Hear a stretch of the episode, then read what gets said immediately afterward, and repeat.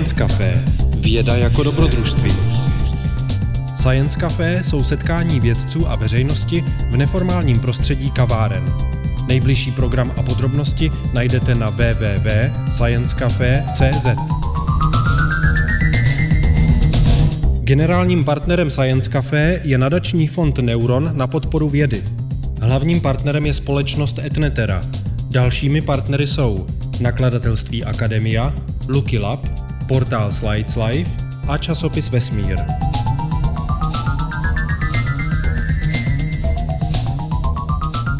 Já děkuji za pozvání a je mi potěšením tady být.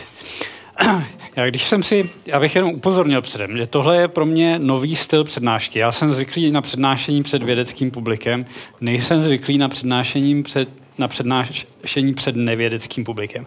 A nejsem zvyklý na přednášení v češtině. Takže se mi může stát, že zvlášť ke konci, pokud mi budou docházet síly, tak začnu přecházet do angličtiny. Tak doufám, že, doufám, že to vydržíte a já se pokusím, aby to zůstalo v češtině. Já teda, než, než se dostanu k té elektřině v mozku, tak bych začal, tak říkají to od začátku. Já jsem na Ústavu organické chemie a biochemie, přibližně 10 minut pěšky, odsud nebo čtvrt hodiny pěšky. Já jsem tam jenom poslední asi rok, ale kdysi jsem tam už pracoval. Já jsem tam pracoval na své magisterské, um, na své magisterské práci a během svého magisterského studia jsem studoval hmyzí feromony. Zabýval jsem se hmyzími feromony které jejichž výzkum na tom ústavu má poměrně velkou tradici. A já jsem studoval syntetickou organickou chemii tenkrát. A na tom ústavu organické chemie a biochemie jsem syntetizoval látky, které fungovaly jako hmyzí feromony s cílem dozvědět se něco o tom, jak ty feromony fungují. No a ten feromon, který jsem syntetizoval, to byl feromon, hmyzí feromon tohle martináče, Anthera polyphemus. A tenhle ten feromon je sekretovaný samečky, eh, samičkami, když lákají samečky. A ti samečci jsou k těm samičkám potom přitahováni a, a reprodukce může pokračovat, nebo ten rod může pokračovat.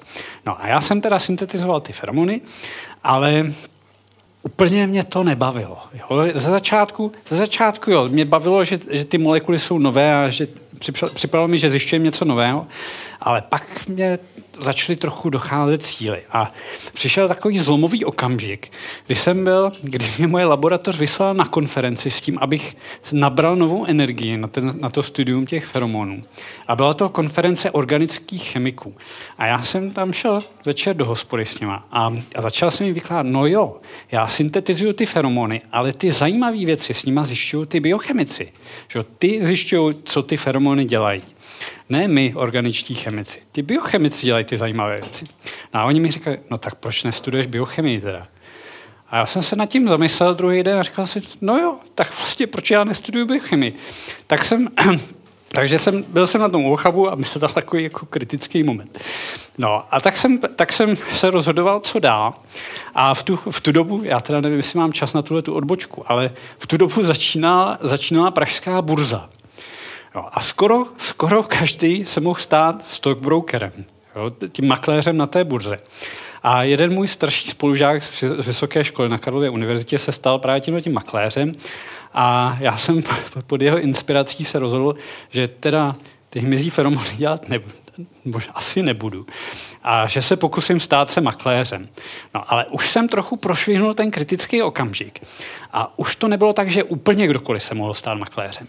A já jsem teda šel na nějaký pohovor do nějaké makléřské firmy a, a, a říkal jsem si, tak buď se stanu makléřem a budu vydělávat peníze, anebo musím s tou vědou dělat něco jiného.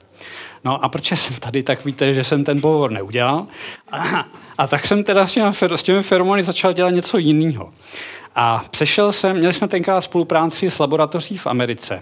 Glenn Prestridge se jmenoval ten vedoucí té laboratoře a ten přešel tu dobu na University of Utah a já jsem se rozhodl, že se do té jeho laboratoře pokusím dostat. A tak jsem se tam dostal a tam jsem teda dál studoval hmyzí feromony, zase pořád jsem tam syntetizoval ty chemikálie, ale tenhle ten feromon, tahle ta chemikálie je zajímavá tím, že to není jenom hmyzí feromon, ale je to taky savčí feromon.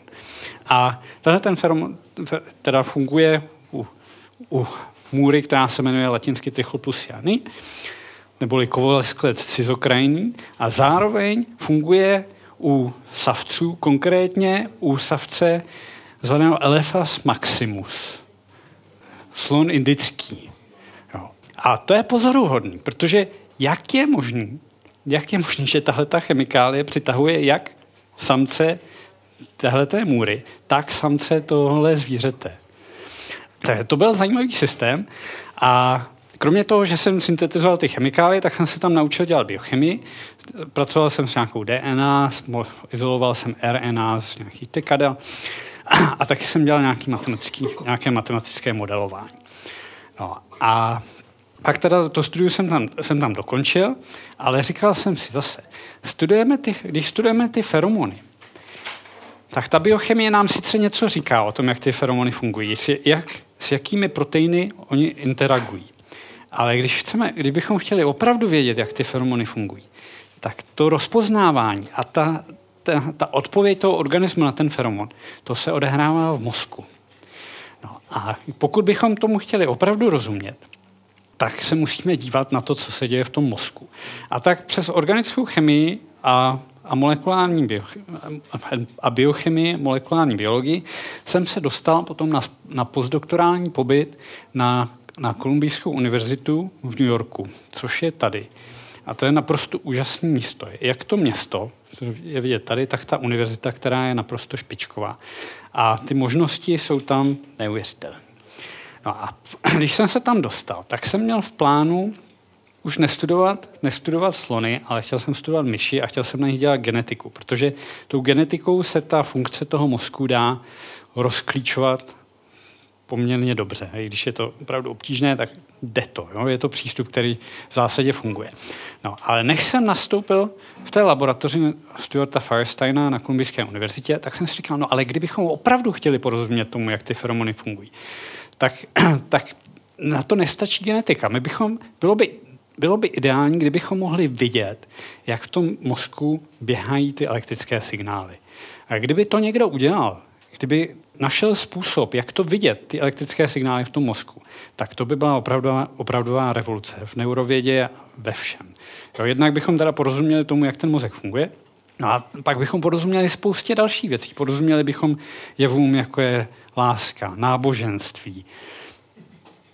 Strašně úplně jinak bychom, tomu, eh, úplně jinak bychom to chápali, ty, ty, to naše chování, jo, to chování těch lidí. Chápali bychom to na úplně jiné úrovni. A říkal jsem si, no to je škoda, že zrovna tahle ta laboratoř na ničem takovém nedělá. No, ale shodou okolností, shodou okolností jsem se dal do řeči v jednu, v jednu jeden den, jednu chvíli jsem se dal do řeči s tím mým budoucím šéfem a ukázalo se, že on uvažoval úplně stejně, nebo velice podobně. A on měl nápad, jak to udělat aby ta elektřina v tom mozku byla vidět. A já jsem měl jiný nápad, jak to udělat, aby ta elektřina v tom mozku byla vidět mikroskopem. A rozhodli jsme se, že ty nápady dáme dohromady. Napsali jsme návrh na grantový projekt a k našemu překvapení, aspoň, aspoň k mému, ten projekt dostal peníze, dostal, dostal financování. Takže pak jsem se teda zabýval na té Kolumbijské univerzitě tím, jak to udělat, aby byla vidět ta elektřina v tom mozku. No a jak to teda udělat? No, takže ta, takhle nějak bychom chtěli, aby to vypadalo. Jo? Že bychom viděli, že bychom viděli světýlka, která v tom, v tom mozku běhají podél těch axonů a dendritů a přenáší ty elektrické signály z neuronu na neuron. No a jak to udělat? K tomu je potřeba molekulární biologie a v zásadě v tu dobu o to usiloval několik laboratoří a i teď o to usiluje několik laboratoří na opravdu prestižních univerzitách, ale v zásadě všechny na to jdou nějakým takovýmhle způsobem. Že vezmou nějaký membránový protein, který je známý, to je protein, který je, který je zabudován v buněčné membráně a tenhle ten protein musí být citlivý na elektrické napětí. To může být, nějak, to může být například nějaký jontový kanál citlivý na elektrické napětí nebo nějaký jiný protein citlivý na elektrické napětí. A k tomuhle proteinu, k téhle bílkovině, připojí jiný protein, jinou bílkovinu, která svítí. To je takzvaný fluorescenční protein nebo fluorescenční bílkovina. No a potom, to je ten základní princip. Vezmeme membránový protein, který, který je citlivý na elektrické napětí a k tomu připojíme fluorescenční protein. A doufáme, že když se změní elektrické napětí na té buněčné membráně, tak to nějakým způsobem ovlivní strukturu tohohle proteinu, o kterém je známé, že je citlivý na elektrické napětí. No a ta změna té struktury tohohle proteinu potom změní množství té fluorescence, která vychází z téhleté z té fluorescentní bílkoviny. Ta fluorescentní bílkovina to je taková jakoby lampička, kterou si připojíme tady. A my chceme, aby ta lampička se rozsvítila, když tam ta elektřina prochází tím neuronem a zase, když neprochází, případně naopak. No a tak, tak to je tak ten základní princip. A teď jak to udělat? A ta, ten nápad toho mého šéfa spočíval v tom použít bílkovinu, která se jmenuje prestin. A prestin je bílkovina, která je normálně přítomná v uchu, v takzvaných vnějších vláskových buňkách. A to jsou buňky, jejichž úkolem je zesilovat zvuk. Takže když zvuk přijde do ucha, tak je nějakým způsobem detekován takzvanými vnitřními vláskovými buňkami. Ty zvukové oscilace jsou převedené na elektrické signály. Ty elektrické signály jdou do mozku a z mozku potom ty elektrické signály jdou zpátky do uší, tentokrát do obou, a tam jsou buňky, které na základě těch elektrických signálů ten zvuk zahrají znovu. No. Takže a celé, všechno se to odehrává tak rychle, že ten, že ten zvuk, který přichází do toho ucha, je v podstatě zesílen, je zahrán znovu těmi, těmi outer hair cells, těmi vnějšími vláskovými buňkami, tak rychle, že tam nedochází v podstatě skoro k žádnému časovému posunu. No a tady já mám jako ilustraci, tohle je ta vní, tohle je vnější vlásková buňka, která je připojená k nějaké elektrodě. A to je skleněná elektroda. A ta skleněná elektroda je připojená, do ní je vložený nějaký drátek, který k ní přivádí nějaké elektrické signály. A já vám ukážu, co tahle ta buňka dělá v závislosti na těch elektrických signálech. One, jo, two, three o'clock, four o'clock, rock. Five, six, seven o'clock, eight o'clock, rock. Nine, ten, eleven o'clock, twelve o'clock, rock. We're gonna rock around the clock tonight. Put your glad rags on. Join me home. We'll have some fun when the clock strikes one. We're gonna rock around the clock tonight. We're gonna rock, rock, rock till broad daylight. We're gonna rock, gonna rock around the clock tonight. Jo. Tohle je vnější vlásková buňka a ta ta molekula, která způsobuje ty, ty změny tvaru, je prestin. A mimochodem prestin toho efektu, a, a funkce prestinu se používá, já teda nevím, jak je to tady, no, ale v, v Americe se používá při, pro testování funkce, sluchové funkce u novorozenat. Protože když, když ten zvukový signál přijde do toho jednoho ucha, tak ty elektrické signály pak jdou do té mozkové kůry, tam jdou do obou uší. A ten zvuk, který přijde do jednoho ucha, pak ty uši zahrají obě. Takže, takže pro, když, se narodí, když se narodí novorozeně v Americe, tak mu pípnou do ucha po, nějaký, po nějaké době a pokud všechno funguje správně, tak ten samý zvuk se ozve z druhého ucha za chvilku. A tím se dá otestovat, jestli u novorozenců funguje sluch tak, jak má. No, tak to taky dělá Prestin. no. A jak teda z Prestinu udělat eh, ten senzor elektrického napětí? Připojíme na něj nějaký fluorescentní protein. No. A takže, jsme, takže já jsem vytvořil asi 100 různých bílkovin, které měly nějakým způsobem připojenou fluorescentní bílkovinu k té molekule prestinu a pak jsem zkoušel, jestli nějakým způsobem ta fluorescence reaguje na změny elektrického napětí. A výsledky těch pokusů, víceméně všech pokusů, jsou na tomhle na tomhletom slajdu. Tak tady je ta buňka, je vidět, že ten prestin, který má k sobě připojenou tu fluorescentní bílkovinu, je v té buněčné membráně. No a potom já jsem na mikroskopu mohl laserem si posvítit tady na tuhle tu část té membrány a znovu a znovu a znovu. A když jsem na tuhle tu část té membrány svítil tím laserem, tak jsem jim, těm buňkám mohl dát elektrické pulzy. A ten výsledek vidíte tady. Takže zleva doprava běží čas. Z začátku jsem tam té buňce nebyl, na tu buňku nebylo přeloženo žádné napětí a potom střídavé, střídavé pulzy. A během té doby jsem měřil tu fluorescenci z téhleté části té buňky. No a je vidět, že se neděje vůbec nic. Jo, ta fluorescence maximálně, maximálně se postupně zmenšuje, protože jak na tu buňku svítíme tím laserem, tak ty fluorescentní, fluorescentní molekuly se ničí postupně, takže tady se neděje nic.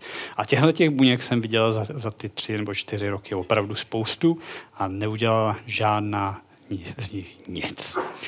No, takže, takže z mého snu o tom, jak dobudu to velkoměsto a, a, a, a způsobím revoluci v neurovědě, také nezbylo nic. Jo. No, takže tak tohle by mohl být konec mojí prezentace, ale není. Jo? Protože, no, takže teda, ten projekt nefungoval, jo? fakt to nefungovalo. No a nefungovalo to takový, no a pak se to ještě komplikovalo tím, že, um, že došly ty peníze. Jo. Takže, takže a, a to bylo docela takový nečekaný, protože já jsem se ten, ten rok jsem se někdy na jaře Stuarta ptal, jestli, já jsem mu říkal, že na podzim končí ten grant, jestli to bude problém. On říkal, ne, ne, to je v pohodě, já nějaký peníze mám, nějaký zase seženem, to je v pohodě. No a potom na konci listopadu mi řekl, že, bude, že má peníze na mojí mzdu jenom do konce roku. No, takže sehnat, sehnat novou práci v New Yorku během vánoční sezóny není úplně legrace, ale když člověk musí zabit platit 18 dolarů měsíčně, tak ty peníze pak mizí velice rychle. Jo. takže to byla, to bylo takový náročný období. Naštěstí moje manželka sehnala, která byla tou dobu na mateřské dovolené, sehnala práci rychle. No a tak jsem na mateřskou dovolenou nastoupil já. Ano, tady je, to jsou teda hrdinové tohoto období. To je moje manželka, tohle je moje dcera Maruška, tohle je náš syn Pepiček. Maruška se narodila v New Yorku, Pepiček v Praze. No a já jsem teda byl s nima doma, chodil jsem po dětských hřištích. Dětská hřiště v New Yorku jsou opravdu skvělá, je tam strašná spousta. A a jsou taková jako trošku vesnická. Jo? Ten New York, ten Manhattan, to je skoro jako tisíc vesnic strašně namačkaných na sebe. A jo, tam, co jsme bydleli, tam byly, já nevím, tři dětská hřiště a na těch dětských hřištích já jsem všechny znal za chvíli, všechny ty maminky, tak jsem tam ty děti mohl občas nechat, říkal jsem, pohlídáš mi, Pepička, jo, pohlídám, pak zase jsem pohlídal já. Takže ten New York v tomhle byl fakt skvělý. A, a měl jsem štěstí právě díky těm dětským hřištím taky, že jsem občas si od těch dětí mohl trochu odpočinout. A během té doby jsem si říkal, tak třeba jak jsem byl na těch hřištích, tak jsem přemýšlel, co teda s tím, s tím svým vědeckým životem udělat. A v, a v tu dobu sehnat, um, sehnat dobrou vědeckou práci v Americe nebylo snadné, protože byla válka v Iráku a, a peníze na vědu moc nebyly. A já jsem teda ty výsledky neměl, protože ono to nefungovalo. Já jsem neměl nic jako závěr. No, fakt to nebyla příjemná situace. No, ale tak říkal jsem si, říkal jsem si, no, my teda máme, připojený, máme připojenou tu fluorescentní bílkovinu na ten prestin a ona nic nedělá. No ale jak to teda udělat, aby ta fluorescentní bílkovina něco dělala? Jo, nám chyběl ten mechanismus toho, jak tu fluorescenci vypnout. No a říkal jsem si, no, a to je ten, že to je ten problém, že potřebujeme najít ten mechanismus, jak to vypnout, tu lampičku, ten fluorescentní protein. No a měl jsem, měl jsem jeden výsledek který se mi podařilo získat, pak jsem ho nikdy nezopakoval. Ale měl jsem jednu buňku, která udělala něco zajímavého. Jo, to je zase buňka, která má v sobě ten prestin a fluorescentní protein. Tady vidíte tu buněčnou membránu. A tím laserem jsem skenoval to jsem, jsem skenoval takhle trošku nakřivo. Jo? A, a to teda byl úmysl. Jo? Ale um, chtěl jsem, aby ten, ten laserový svazek jako šel přes tu membránu. Aby nešel úplně podél, ale aby šel přes. A tahle ta jedna buňka udělala něco zajímavého. A ono to není úplně tady dobře vidět, ale když se dobře podíváte, já vám pak, tak tady to trošku stmavné, trošku se to rozsvítí, stmavné rozsvítí. Jo, malinko, malinko se tam něco děje. A když, když já udělám graf z toho, když vezmu tu intenzitu v, tomhle pixelu a vynesu ji tady do grafu, tak je vidět, že tady, tady je nahoru, dolů, nahoru, dolů, nahoru, dolů. Malinko to osciluje. Tady taky. Jo. Tady je to vidět docela dobře. Nahoru, dolů, nahoru, dolů, nahoru, dolů. No. Ale co je zajímavé, že v těchto těch pixlech tady dole, to jde dolů, nahoru, dolů, nahoru, dolů, nahoru. Jo. Když si všimnete, tak tady je kopeček a když tady popojedu do těch nižších, tak tady je údolí. Jo. A proto můžou být dvě vysvětlení. Jedno, který teda asi, asi bylo pravdivý, je, že ta buňka, když já jsem jí dával ty elektrické signály, tak se trochu hýbala. Což by dávalo smysl, protože jsme viděli, že prestin opravdu dokáže hýbat buňkami. Takže je možné, že ta membrána, buněčná membrána se trošku posouvala zleva doprava. No, takže když se posune doleva, tak tady v té, té části ta intenzita vzroste, tady klesne. Když se posune na zpátek, tak to zase jde naopak. Tak to je jedna možnost. A druhá možnost je, a to jsem si uvědomil na těch hřištích, že, že to má něco dočinění s vlastnostmi těch fluorescentních proteinů, které já používám. A, takže já teďka malinko odbočím a, a řeknu vám trochu něco o těch fluorescentních proteinech. Takhle nějak vypadá molekula fluorescentního proteinu. Jo, to je zjednodušený obrázek. Je to pochopitelně je složená z nějakého polypeptidického řetězce, který je poskládaný do takového tvaru. A tam uprostřed vidíte, teď, teď mi tady asi nebude úplně fungovat ta animace, uprostřed je část té bílkoviny, která, která se říká fluorofor. A to je ta část té bílkoviny, která pohlcuje světlo a zase vyzařuje. No, my když, ne, když v tomhle, tohle je příklad takzvaného zeleného fluorescentního proteinu, anglicky Green Fluorescent Protein, GFP, tak tohle je ta část té bílkoviny, na kterou, když se svítí, na kterou, když se svítí modře, tak ona svítí zeleně. A já jsem si uvědomil, že tahle ta část té bílkoviny se chová trochu jako anténa. To znamená, že, že když my na tu, jako u antény, když my na tu bílkovinu svítíme světlem, které osciluje tímhletím směrem, tak ta anténa, ta molekulární anténa, ho dokáže pohltit a potom ta molekula svítí zeleně. Když na, když na tu molekulu svítíme světlem, které osciluje zleva doprava, tak ta anténa ho nepohltí. To světlo projde a ta, a ta, ta, ta molekula nesvítí, nefluoreskuje, neděje se nic. No a já jsem si říkal, když se vrátím k tomu, no takže to, jestli ta molekula toho fluorescentního proteinu svítí nebo ne, záleží na tom, jak je orientovaná vůči té oscilaci toho světla, vůči polarizaci toho světla, tomu se taky tak říká. No a já jsem si říkal, že je možné, jednak, jedna možnost je, že ta buňka se hýbe, když já jí dám ty elektrické signály, a druhá možnost je, že se tam děje něco jiného. Že my máme tu buňku na nějakém podložním sklíčku, a teď buď ze zhora nebo ze spoda svítíme tím modrým světlem, světlem, tím laserem, a my máme připojené ty molekuly, ty fluorescentní molekuly na tu buněčnou membránu. A ta buněčná membrána má nějaký tvar, a když máme tu fluorescentní molekulu připojenou skoro kolmo k té buněčné membráně, tak tady v tomhle případě ona to světlo může pohlcovat a když se pootočí, když se pootočí nahoru, tak ho bude pohlcovat míň. Zatímco tady máme, máme jinou molekulu, která je také téměř kolmo k té membráně, ale tady, když se pootočí, tak se pootočí k tomu, směrem k tomu dopadajícímu světlu a bude fluoreskovat víc. Tak to je, tohle mě napadlo, že je možné vysvětlení toho, proč, proč já vidím tady kopečky v této části té buňky, zatímco tady vidím údolí. Méně, méně fluorescence. Víc fluorescence tady, méně fluorescence tady.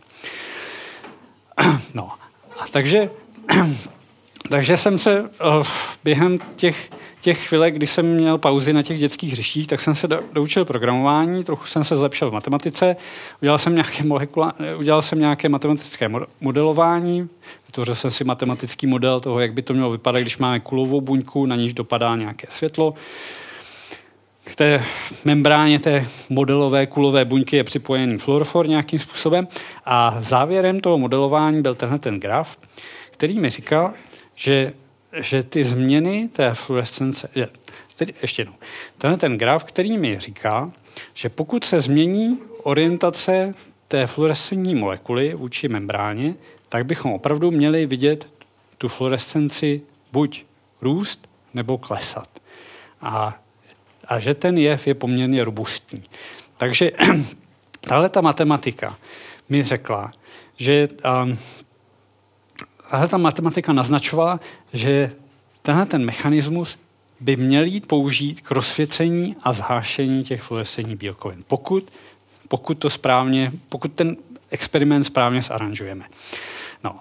A na základě této matematiky se mi podařilo získat, um, získat další peníze na svůj výzkum. Tentokrát už to nebylo um, ve městě, které nikdy, které nespí, ale spíše ve městě, které spí docela hodně, v Nových Hradech, v Jižních Čechách. A tam už to není Kolumbijská univerzita, ale je ústav, v současnosti mikrobiologický ústav Akademie věd. A v tomhle zámku, tam je teda ten ústav, a v tom zámku byl mikroskop, který, a, který by měl jít upravit, který měl jít upravit na to, abychom vyzkoušeli ten můj nápad ve skutečnosti. Že, bychom implementovali tu, tu metodu, kterou, kterou já jsem matematicky popsal. No. Takže mi světla naděje, že moje vědecká kariéra ještě není úplně, úplně u konce. A než jsem tam teda dorazil. A ukázal jsem tam součástí toho mikroskopu, já to ukážu. Součástí toho mikroskopu, důležitou součástí je laser. Ten je tady vzadu. To by musel být, potřebovali jsme takový poměrně nákladný laser. A když, když já jsem v těch Nových hradech se byl podívat, oni mě tam lákali, tak ten člověk, který, a, který mě tam lákal, tak říkal, že ten laser má trošku problémy, ale, ale není to problém, protože jsou tam peníze na to, abychom buď ho opravili, anebo, anebo, a, nebo vyměnili, koupili nový. A když jsem dorazil, tak se ukázalo, a to je jako historka opravdu pravdivá tohleto, tak se ukázalo, že když říká, že tam jsou peníze, tak ty peníze byly v rozpočtu grantu, který nikdy žádný peníze nedostal tak tam ty peníze byly. Jo? A, ten, ten laser nefungoval. Takže já jsem dorazil do Nových hradů s tím, že tu metodu vyzkouším, ale laser nesvítil. Takže to, to byl teda docela šok. Ale nějaký peníze, nějaký peníze jsem měla, tak jsme jezdili do Mnichova, dělali jsme, mikrosko, dělali jsme mikroskopické experimenty v Mnichově. Nakonec se peníze na ten laser podařilo sehnat. A výsledkem teda byla byla publikace v prestižní, prestižním vědeckém časopise Nature Methods a americký patent na tu, na tu naši metodu. Takže to, bylo, takže to se nám podařilo nakonec, ale byly to fakt strašní nervy, strašní nervy. A, a tak ta, konečně ta moje vědecká kariéra se si říká, že nastartuje, že nastartuje ale nenastartovala. Ale že teď jsem předběhl, to se, teď, se, teď se mi to nepodařilo. Ne, tak, jak to funguje? Jo, bych vám teďka rád vysvětlil. Funguje to tak, teda nakonec ta metoda, že já vám to ukážu na ilustraci. Když máme, když máme nějakou membránu buněčnou a k ní máme připojený fluorescentní protein, tak on má nějakou tu anténu v sobě. A když máme celou buňku, tak, um, tak ty molekuly té bílkoviny, toho proteinu, jsou vždycky připojené k té membráně víceméně ve stejné orientaci. A to znamená, že jsou tam nějak takhle. No, že tady je ta anténa orientovaná nahoru, tady je nahoru dolů, tady je orientovaná doleva doprava, tady doleva doprava taky. A když na tu buňku posvítíme světlem, které osciluje nahoru dolů, je polarizováno vertikálně, tak tahle molekula by měla svítit, tahle by neměla. A opravdu to tak je. Když na tu buňku posvítíme světlem, které je polarizováno horizontálně, osciluje zleva doprava, tyhle molekuly by měly svítit a tahle ne. A opravdu to tak je. No a abychom, abychom ty, ty rozdíly viděli dobře, tak abychom to mohli porovnat, tak si většinou tu jednu buňku ubarvíme, jeden obrázek ubarvíme červeně, druhý zeleně a dáme je dohromady. Jo, takže, nebo zeleně, červeně dáme je dohromady a potom vidíme takovýto červeno-zelený obrazec. Pokud, uh, pokud náhodou nevidíte dobře červenou zelenou, tak na našich webových stránkách je to v jiných barevných kombinacích. No, takže tenhle ten obrazec my vidíme a ta matematika mi říkala, že bychom to měli vidět skoro ve všech membránových proteinech, které jsou, které jsou nějakým způsobem označeny fluorescentně. No a opravdu to tak vidíme. Jo, tady jsou ukázky. Tady je nějaká proteinová kináza, tady je červeno-zelené zbarvení, tady je protein G-alfa, takzvaný G-protein, tady je G-beta, tady je zase zelená, červená, zelená, červená.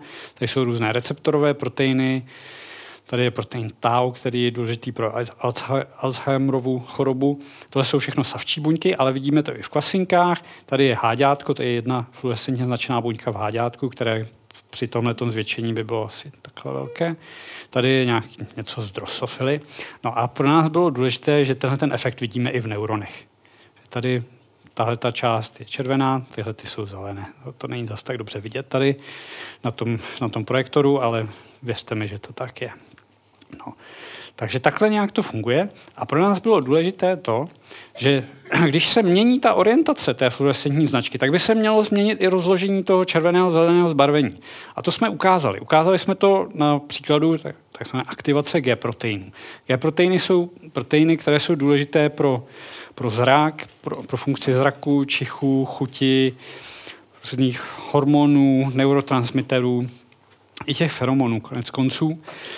A v klidovém stavu, když, když se nic neděje, tak ty, tak ty G-proteiny oni tvoří takový trimer a tady můžeme mít připojenou fluorescentní značku a ty buňky potom tou naší technikou vypadají takhle červeno-zelené. A když nějakým způsobem aktivujeme tuhle tu signalizaci, aktivujeme, když ta buňka detekuje přítomnost, dejme tomu světla, nebo odorantu, nebo um, nějaké chuti, nebo hormonu, neurotransmiteru, tak tenhle ten trimer rozdisociuje. Ty molekuly se od sebe odpojí a ta orientace té fluorescentní značky se změní a ta buňka zežloutne. Už není červeno-zelená, ale tou naší technikou vypadá žlutá. A tady z tohohle obrázku to nevypadá jako nějaký významný, významný objev, ale je potřeba si uvědomit, že že třeba farmaceutické léky, které nějakým způsobem fungují nebo ovlivňují signalizaci prostřednictvím těchto G-proteinů, ročně generují přibližně 50 miliard dolarů v prodejů, v obratu. Takže to, že my jsme schopni vidět tuhle tu aktivaci tou naší technikou, je poměrně významná záležitost. No a tohle jsme, tady jsme teda ukázali, že ta technika funguje a jsme, jsme schopni vidět změny orientace té fluorescentní značky. No a to, s tím jsme tedy No, tak to jsme tady opublikovali a teď, teď jsme se chtěli zaměřit na to, jestli uvidíme ty elektrické signály v mozku taky tou technikou. No a teď teda přišel další období temna, protože ten náš, ta naše publikace přišla asi o 14 dnů pozdě na to, abychom se mohli ucházet o grant České grantové agentury. A ta deadline je jenom jednou za rok. Takže jsme byli rok úplně bez peněz. A mezi tím teda um, studenti odešli a, a duševní síly vedoucí laboratoře začaly pomalu odcházet taky. Ale nakonec teda tak jsem scháněl peníze, kde to šlo a peníze jsem nakonec našel zase na UOCHABu. UOCHAB, Ústav organické chemie a biochemie, od té doby, co jsem z něj odešel, se výrazně změnil. Mimo jiné tím, že, um, že mu začaly přicházet peníze z patentů doktora Holého na, um, na anti, antiretrovirální látky, takže uh, UOCHAB začal nabírat nové, nové zaměstnance a rozhodl se mi dát důvěru. Takže přibližně rok a půl už zase pracuji, pracuji na Ústavu organické chemie a biochemie. A tam se zabývám mimo jiné právě tím hledáním způsobu, jak, nej, jak vizualizovat to elektrické napětí. No a zkoušeli jsme to několika způsoby. Jeden je teda ten, jsou ty konstrukty na bázi prestinu. To, co jsem vám, vám ukázal. A naše práce od té doby ukázala, že tahle ta buňka, to byla opravdu náhoda. Ta buňka se nejspíš opravdu pohybovala a ten, a ten efekt, který já jsem teoreticky předpověděl, tam nejspíš vůbec nenastává. Což je teda taková trošku komická situace, ale, ale k něčemu to bylo. Jo. Ale ty ostatní konstrukty prostě nedělají nic. Jo. Tahle, ten, tahle ten přístup nefunguje. Je to pro mě překvapivé, ale prostě to tak je. Takže tahle ta, ještě můžeme se dál snažit, ale myslím si, že tenhle ten, to využití toho, těch konstruktů na bázi prestinu je slepá ulička. Pak jsme zkoušeli se na to podívat trošku jinak. Navázali jsme spolupráci se dvěma laboratořemi na Yaleově univerzitě, které vyvinuli konstrukt, který, kterému říkají arc light, oblouko, oblouková lampa, obloukové světlo. A ten vypadá takhle nějak. Je to membránový protein, citlivý na elektrické napětí a k němu je připojený fluorescentní protein. A ty buňky, které tenhle ten konstrukt produkují, opravdu vypadají červeno-zeleně, když se na ně podíváme tou naší technikou. To znamená, že ta orientace té fluorescentní molekuly je nějakým způsobem dobře definovaná. No a když potom sledujeme jednu když tím laserem skenujeme tady tuhle, podél téhle čáry znovu a znovu, zatímco té buňce dáváme elektrické signály, tak je vidět, že, ta, že ta, to zbarvení se mění. červená, zelená, červená, zelená, červená, zelená. Takže vidíme, že ta orientace té fluorescentní molekuly se opravdu mění, když se mění to elektrické napětí. No, ale už to není úplně náš výzkum. Já bych řekl, že tady spíš pomáháme těm lidem na tom, na tom mailu, místo toho, abychom my ten výzkum tlačili dopředu. Tak to je, to je to je druhý přístup. A třetí, co jsme zkoušeli, je takový nápad. My, my jsme schopni vidět ty změny orientace těch fluorescentních proteinů, tak jsem si říkal, tak co kdybychom měli buněčnou membránu a k ní nějakým způsobem flexibilně připojili fluorescentní protein, do kterého vložíme nějaké negativně nabité aminokyseliny. Tak když se změní napětí na té elektrické membráně, tak to elektrické napětí by mělo ty náboje přitahovat a odpuzovat. No a ty buňky zase vypadají červené zeleně, červeně zeleně, ale ukázalo se, že to napětí je, to elektrické napětí je moc malé na to, aby, aby, aby nějakým způsobem ovlivnilo tuhle orientaci. Takže tenhle ten přístup zatím nám taky nepřinesl žádný, žádný užitek. No a mezi tím, mezi tím pochopitelně jiné laboratoře nezahálejí, to jsou, že, naši soupeři jsou na Yaleově univerzitě, na Harvardu, na Stanfordu, v Japonsku, a jsou to všechno strašně chytří lidi, kteří mají spoustu peněz. Takže, um, takže v tuhle chvíli my s nimi už můžeme jenom těžko soupeřit, bych řekl. Ale uh, neházím, neházím úplně flintu do žita. My jsme na tom ústavu organické chemie a biochemie a ten, um, ten má zájem o vývoj nových léčiv například. A ta naše metoda je použitelná na, na ten vývoj těch nových léčiv, protože jsme schopni sledovat tu aktivitu těch G proteinů a spousty dalších dalších konstruktů.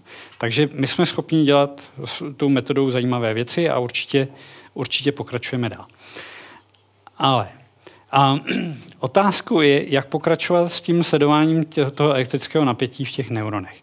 Takže já bych řekl, že po 20 letech jsem, jsem se takovým složitým vývojem dostal v podstatě do stejného bodu, kde jsem byl předtím.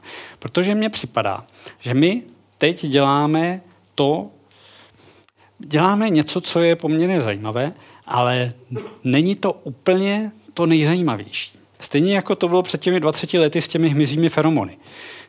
Že já jsem sice dělal na, ně, na něčem, co je zajímavé, ale ty opravdu zajímavé věci dělal někdo jiný.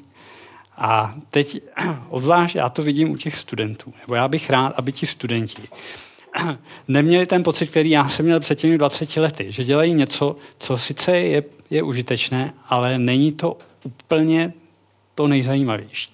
Takže, takže teďka jsem na takovém trochu rozcestí a snažím se rozhodnout, jak dál. Jestli, um, jestli trošku změnit pole působnosti a najít zase něco, co by bylo úplně cutting edge, anebo jestli se spokojím s tím, že budeme hledat nějaké ty léky, což je pochopitelně užitečné a je v tom, je, jsou tomu dostupné finanční zdroje, ale trošku obětuju tu, tu inovaci a ten, ten, ten drive za těmi nejzajímavějšími věcmi. Aha.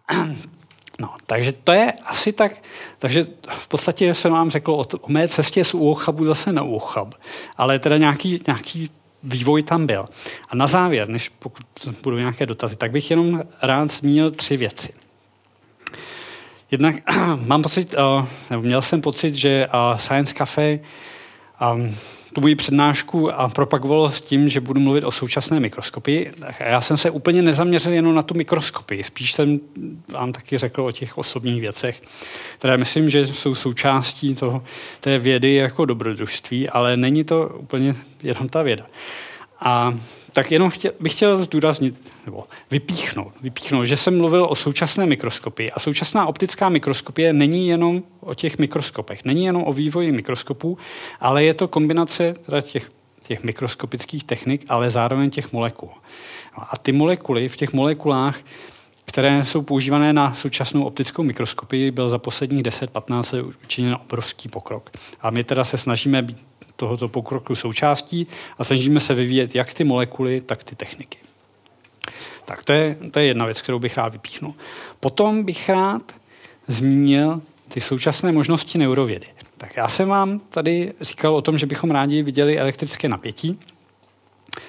A a my nejsme jediní, kteří o to usilují a elektrické napětí není jediným způsobem, není jediným, jedinou známkou toho, co se v těch neuronech děje. A já bych vám jenom chtěl ukázat, protože mi to přijde opravdu fascinující, co třeba v současnosti lze jo, a k čemu my se momentálně nevěnujeme, protože se věnujeme tomu napětí. Tak tohle to je, teď vám, bych vám ukázal video, to je lidní z naší laboratoře, to je z, z laboratoře ze špičkového neurovědeckého pracoviště v Americe, Janelia Farms. A tady tohle je video pořízené, je to video, které zobrazuje mozek embrya zebrafish, zebřičky, malé rybky, která je průhledná. A v tomhle případě není vidět, zase jedná se o nějakou mikroskopickou techniku, která je jiná, než kterou používáme my. A o kombinaci té techniky s molekulou, s bílkovinou, kterou, která zase je jiná, než co používáme my. A tahle ta bílkovina není citlivá na elektrické napětí, ale je citlivá na změny koncentrace vápníků v buňkách. A já bych vám to ukázal jenom pro představu, jaké ty možnosti v současnosti jsou a kam ta neurověda směřuje a jaký dopad by to, pokud bychom byli úspěšní, jaký dopad by, by ta naše práce mohla mít. Takže tohle je teda embryo, embryo té rybky a to embryo je v nějakém gelu, takže se nemůže hýbat. A, a to embryo samo o sobě, ten mozek něco dělá. A tam jsou ty, ta světýlka, která se tam rozsvětřují, to jsou ty jednotlivé neurony. A je vidět, že se tam něco děje. A my teda zatím nevíme přesně co, ale ta, ta, ta rybka na něco myslí, nejspíš nebo něco vidí. No, a a těch, těch neuronů jsou tam tisíce. No a tohle teda není elektrické napětí, je to, jsou to změny koncentrace vápníku, ale to, oni často korelují s tím elektrickým napětím. Tak takhle nějak my bychom ten mozek chtěli vidět a zatím teda bohužel nemůžeme, ale ty možnosti se, ty možnosti se vyvíjejí. No a teď je otázkou pro nás, jestli my máme trávit více času tím, abychom vyvíjeli ty možnosti, anebo jestli se sna- máme snažit o to, uplatnit to, co vyvinuli v jiných laboratořích a, a věnovat se tomu, co ta zvířata dělají. Jo, tomu, jak ty feromony fungují. No, tak, to je, tak to je tohle na, otá, na ukázku. A, a potom...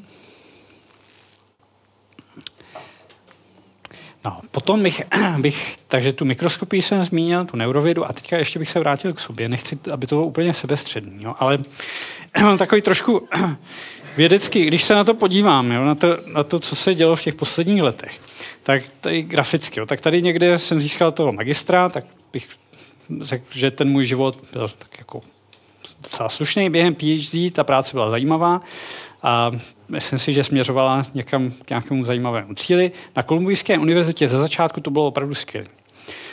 ty, um, to intelektuální prostředí je naprosto fascinující a stimulující. A ty možnosti, i ty finanční, jsou, jsou neuvěřitelné, teda než ty peníze dojdou, jo, což je tady ten pád. No, potom jsem měl ten, ten svůj nápad, pak teda nefungoval ten laser, pak nakonec jsme to dotáhli v té publikaci, pak peníze zase došly a teďka jsem získal to, tu pozici na tom úchabu, na tom ústavu organické chemie a, a nikdo neví, jo, jestli to, jak to půjde dál. A já teda se, se snažím nějakým způsobem to navigovat, ten svůj život, ale ne vždy se mi to úplně daří. Mezitím teda ty děti, které, které jsem hlídal na tom, na tom hřišti, se taky vyvinuly. Tady náš Pepíček už se nesměje, už se hodně bračí. Maruška už má vlasy zase, tak to tak to takhle ten čas pokročil.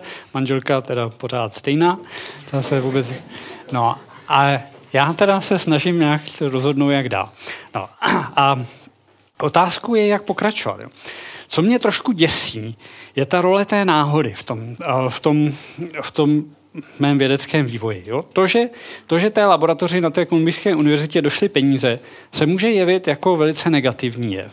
Ale zároveň mě to donutilo k tomu opravdu se zamyslet nad tím, jak ten, jak ten senzor toho elektrického napětí vytvořit. Takže tohle je takový, taková smíšená zkušenost.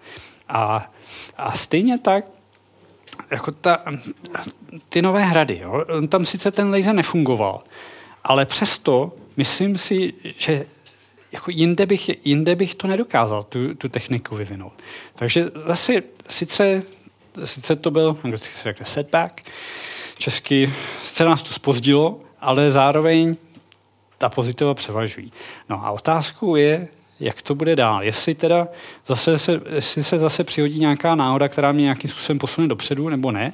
Částečně té náhodě se snažím používat, eh, se snažím pomáhat vzděláním. Jo. Ty znalosti, ty určitě přispěly k tomu, že jsme se někam dostali. Začal jsem teda tu organickou chemii, kterou jsem víceméně opustil. Přes tu biochemii, molekulární biologii, matematiku, fyziku, programování, elektronické inženýrství jsem se musel naučit. Angličtina naprosto nezbytná. No a, a to se teda kombinuje s tou náhodou. A v současnosti já teda váhám, jestli se mám zase pustit do něčeho nového nebo ne.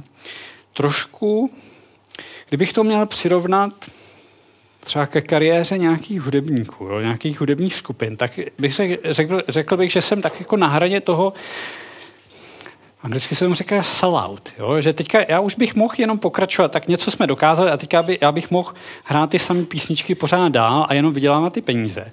A nebo můžu jít do toho risku zase a odmítnout ty peníze z toho farmaceutického průmyslu a jít teda zase na krev s tím, že ta laboratoř možná zase skolabuje a já budu zase muset někde dělat za vlastní peníze. Tak to je taková moje situace.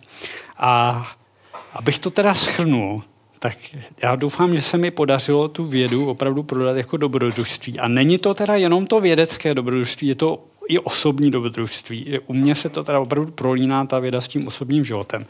A, a musím říct, že mě to teda baví. Jo. Že já ten adrenalin mám rád a, a tohle mi v podstatě vyhovuje, když asi ne všem by to vyhovovalo. Tak s tím já bych, tímhle tím já bych rád skončil, rád bych vám poděkoval za pozornost a rád zodpovím jakékoliv dotazy.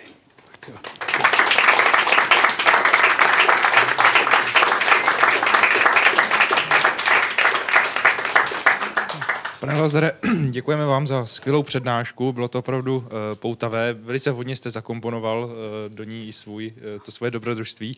A já bych teda chtěl vyzvat teďka um, k dotazům, jestli máte na pana Lazara jakýkoliv dotaz, který se týká třeba jeho, uh, jeho uh, výzkumu, kariéry a tak dále. Já bych teda začal třeba s jedním, a to s uh, tím, jak je vnímán výzkum, který není pro něco, ale že je proto, aby se um, vyskoumalo, uh, není to takový ten uh, aplikovaný, nebo uh, ne, oni se dělí na dva, že? Na takový ten aplikovaný, který je přímo, že se po něčem jde, a potom ten základní. A jak je třeba vnímán ten základní třeba v Americe a tady u nás? Jak jsou v tom rozdíly? Protože to je něco, čemu jste se věnoval, jestli tomu dobře rozumím. No, uh,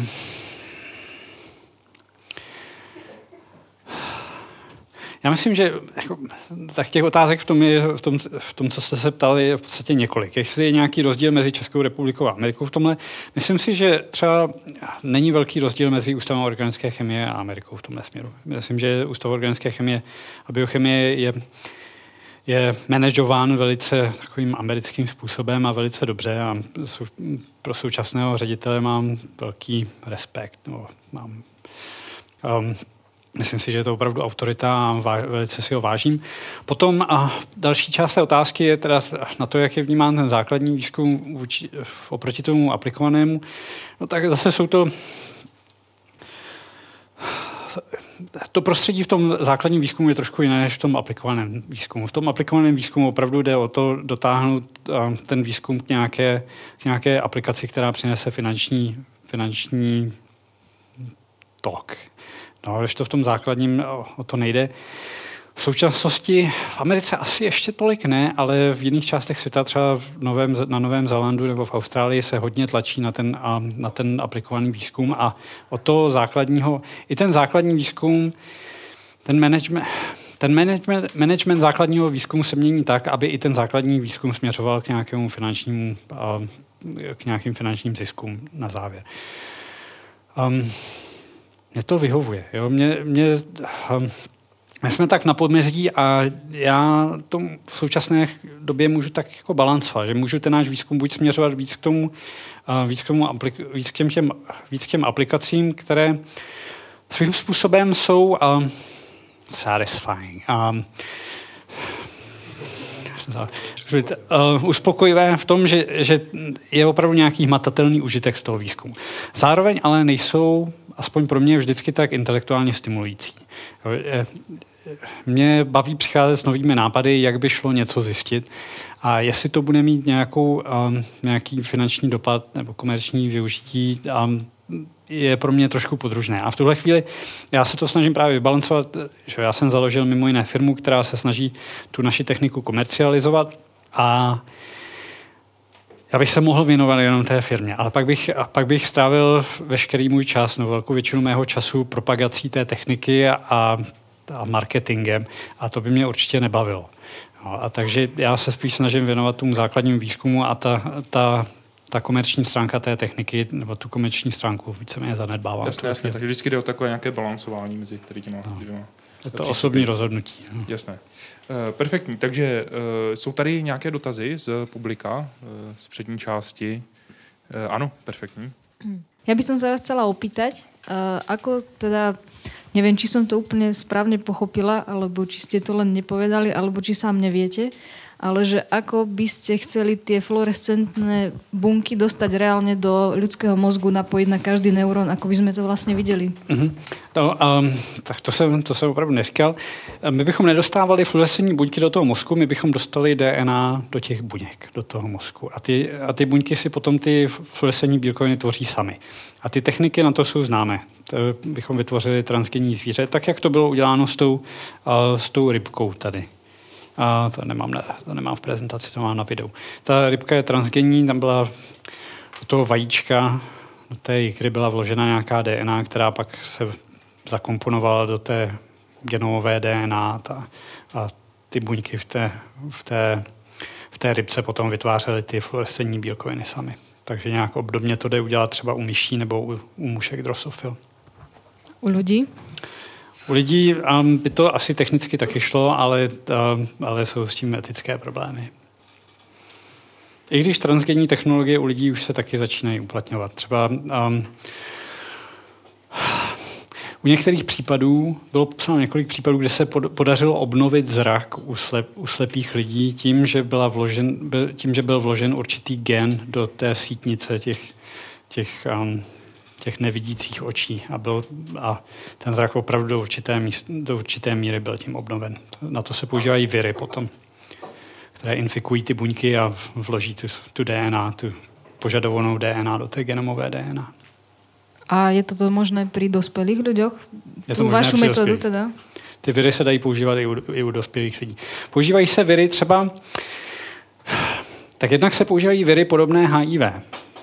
A, ale oni jsou modifikované, ty škodlivé vlastnosti jsou z nich odstraněné. A takže podobně jako u HIV, to jsou viry, které jsou schopny infikovat buňky u dospělých a používají se taky viry, které jsou odvozené od virů vstekliny. A vir vstekliny má tu, tu vlastnost, že se dokáže přenášet z jednoho neuronu na další pomocí těch spojů mezi těmi neurony. Takže to je virus, který dokáže překročit tu štěrbinu, takzvanou synaptickou štěrbinu mezi těmi jednotlivými neurony a stačí, když je infikován jeden neuron a ten, ten virus se pomnoží v té buňce, překročí tu štěrbinu do dalšího neuronu, potom do dalšího a takhle se dá infikovat tím virem celý, celý mozek. A ten virus je pochopitelně modifikovaný tak, aby nespůsoboval tu steklinu. No. Jsou tady dotazy i ze zadního části publika. A tam vidím, perfektní. Eh, tak děkuji moc za super přednášku a chtěl bych se zeptat, eh, vlastně v současné době několik předních takových světových vizionářů zastává názor, že v dohledné době bude možné propojit počítač s lidský, lidským mozkem, například Elon Musk, který založil hmm. nedávno firmu Neuralink. A chtěl bych se zeptat, eh, jak vy osobně vnímáte tyto názory, jestli považujete něco takového za reálné? Určitě. A jestli ano, tak eh, jestli v tom vidíte třeba nějakou cestu, jak bychom mohli v budoucnosti lépe chápat chování lidského mozku? No, no určitě nám to pomůže k porozumění lidského mozku. Já bych řekl, že v současnosti ta komunikace mezi mozkem a externími zařízeními je víceméně jednosměrná. Že ten mozek ten, ta zařízení nějakým způsobem ovládá, ale Zatím máme omezenou zatím jsou omezené možnosti toho, jak ta zařízení můžou poskytovat zpětnou vazbu tomu mozku. No a, takže tam myslím, že je zatím docela velký prostor na to, aby prostor k nějakému vývoji, ten vývoj určitě tímhle tím směrem směřuje a ten vývoj bude tak jako back and forth. A, takže navzájem my potřebujeme, abychom mohli vytvořit ta zařízení, která nějakým způsobem s tím mozkem komunikují, tak my už tomu mozku musíme nějakým způsobem rozumět. Ale zároveň, když vytvoříme ta zařízení, tak to zase posílí naše porozumění tomu, tomu, jak ten mozek funguje. Takže to bude, myslím si, že to bude takový vývoj, který bude probíhat oběma směry. Že ta zařízení budou vyvíjena na základě porozumění toho mozku, to porozumění mozku bude, se bude zlepšovat na základě zkušeností z těch zařízení. Uh, již poslední dotaz na závěr. Paní, ano? Já jsem se, bych se ráda zeptala, jestli tam na ústavu spolupracujete s někým, kdo vám to pomáhá teoreticky modelovat ty procesy na molekulární úrovni. Pracujeme, um, pracujeme uh, hlavně, nebo spolupracujeme v tomto směru hlavně s laboratoří Pavla Jungverta na Ústavu organické chemie a biochemie a, a s jeho pomocí se snažíme porozumět lépe tomu, co se děje v těch bílkovinách, které používáme. Určitě důležitá součást naší práce.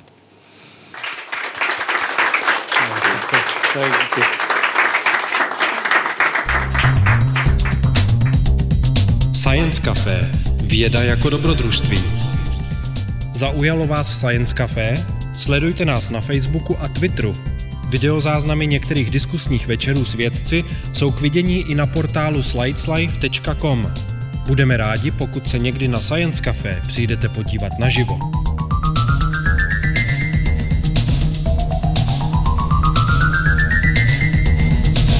Generálním partnerem Science Café je nadační fond Neuron na podporu vědy. Hlavním partnerem je společnost Etnetera. Dalšími partnery jsou nakladatelství Akademia, Lucky Lab, portál Slides Life a časopis Vesmír.